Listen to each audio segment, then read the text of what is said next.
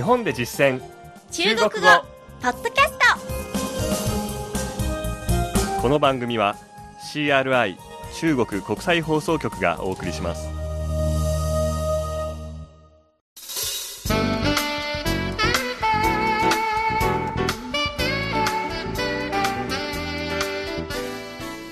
大家好。皆さんこんにちは。日本で実践中国語第43課ですご案内は私張井監と。梅田健です。この講座では日本で出会う中国人との会話を目標に学んでいきます。さて張さん日本の年越しはもう過ぎましたがうん。中国にとっての新年1年間で最大のイベントともいえる春節がもうすぐやってきますね。そうなんですよね。旧暦では今年は1月27日が大晦日ですということで今回と次回は新年スペシャルとして中国で最も重視される旧暦の年末年始に関する中国語をご紹介していきます。会話を中心に文法も学習しましょう。今回はまず中国と日本の新年に関する単語を覚えましょうまずは中国と日本どちらでも使える共通の用語を学びます。まず一つ目の単語が大晦日。除夕。除夕。除夜の除に夕日の夕と書きます。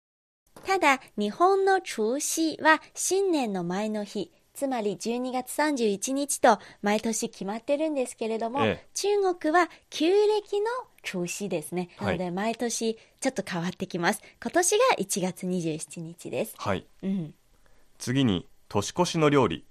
年夜飯年夜飯年の夜のご飯と書きます。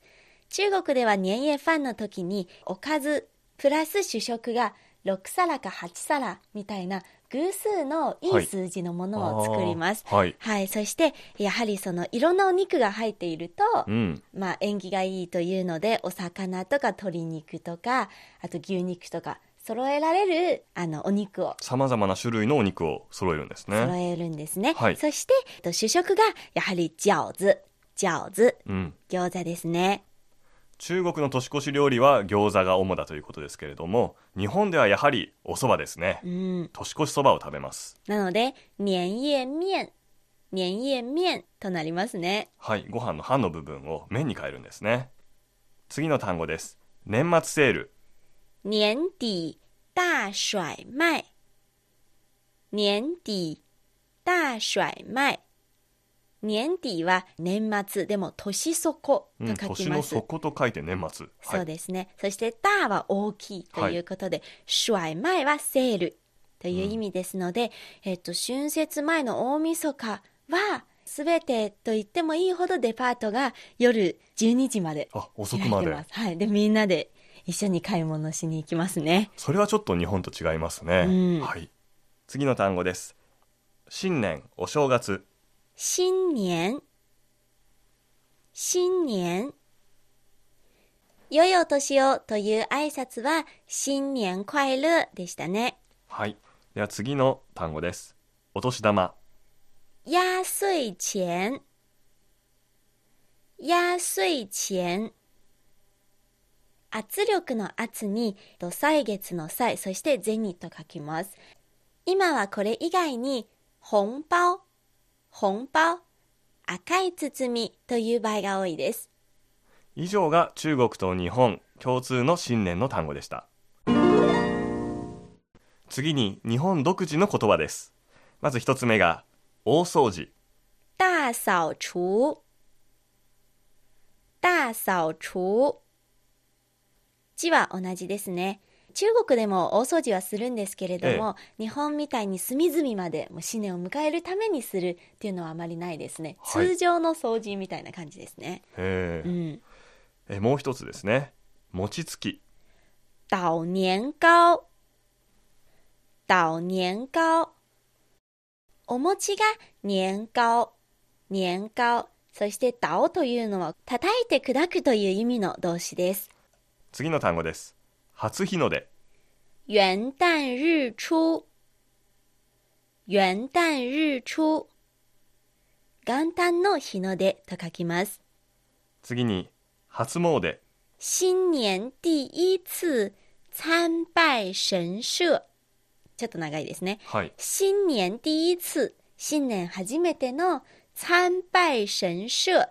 神社は神社、参拝は参拝。はいえー新年初めて神社を参拝する初詣ですね。あ一言で説明する言葉は中国にはないんですねね次に中国独自の単語です一つ目は旧正月準備のお買い物年貨。年貨。年の貨物と言いますね。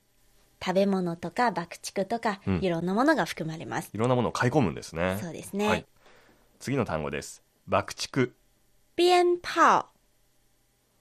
鞭炮。福の字の飾り福字。福字。春聯の飾り春联。春联。春に連絡と書きますが、これは日本の門松のような存在です。はい赤い紙にめでたい文句や縁起のいい言葉を書いて、春節の期間中に家の玄関、それから門や入り口などに貼り付けますね。そしてこれは先ほど言った福字、福の字と一緒に中国春節の大きな特徴となっています。なので、これらの紙が日本に住んでいる中国人の家の玄関とか門にも貼りますので、これを見たら、あ、ここに中国人が住んでいる可能性が高いなと判断することができます。テレビ番組の春節交換の夕べ春晚春晚春節の晩と書きます。日本の NHK の紅白歌合戦みたいな感じの番組ですね。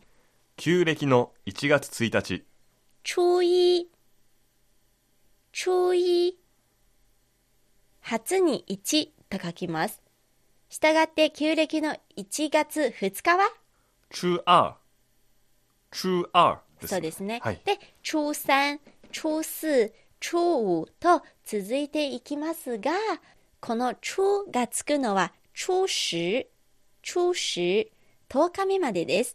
その後はもう十一、十二というふうに数字だけで、えーその日にちを呼んでまして、春節期間の最後の1日が十五、十五、つまり旧暦の1月15日ですね。はいこの日は元宵節、元宵節、元宵節とも呼ばれています。この日は家族円満を願って丸いあんこ入りのお団子を食べます。以上中国と日本の新年にまつわる単語でしたではここで梅田が実践中国語のコーナーです。CRI 局内で先日、春節にちなんで福の字と春聯を書くイベントが行われました。筆と硯が用意されていて自分で春聯を書くことができるイベントでしたね。うん。会場には書道の先生も来ていました。それで中国では先生に字を書いてもらうつまり先生から字をいただくというのが縁起が良いこととされています。私は自分で書かずに福の字を先生に書いてもらいに行ってきました。どうぞお聞きください老師可以给我一个福字吗？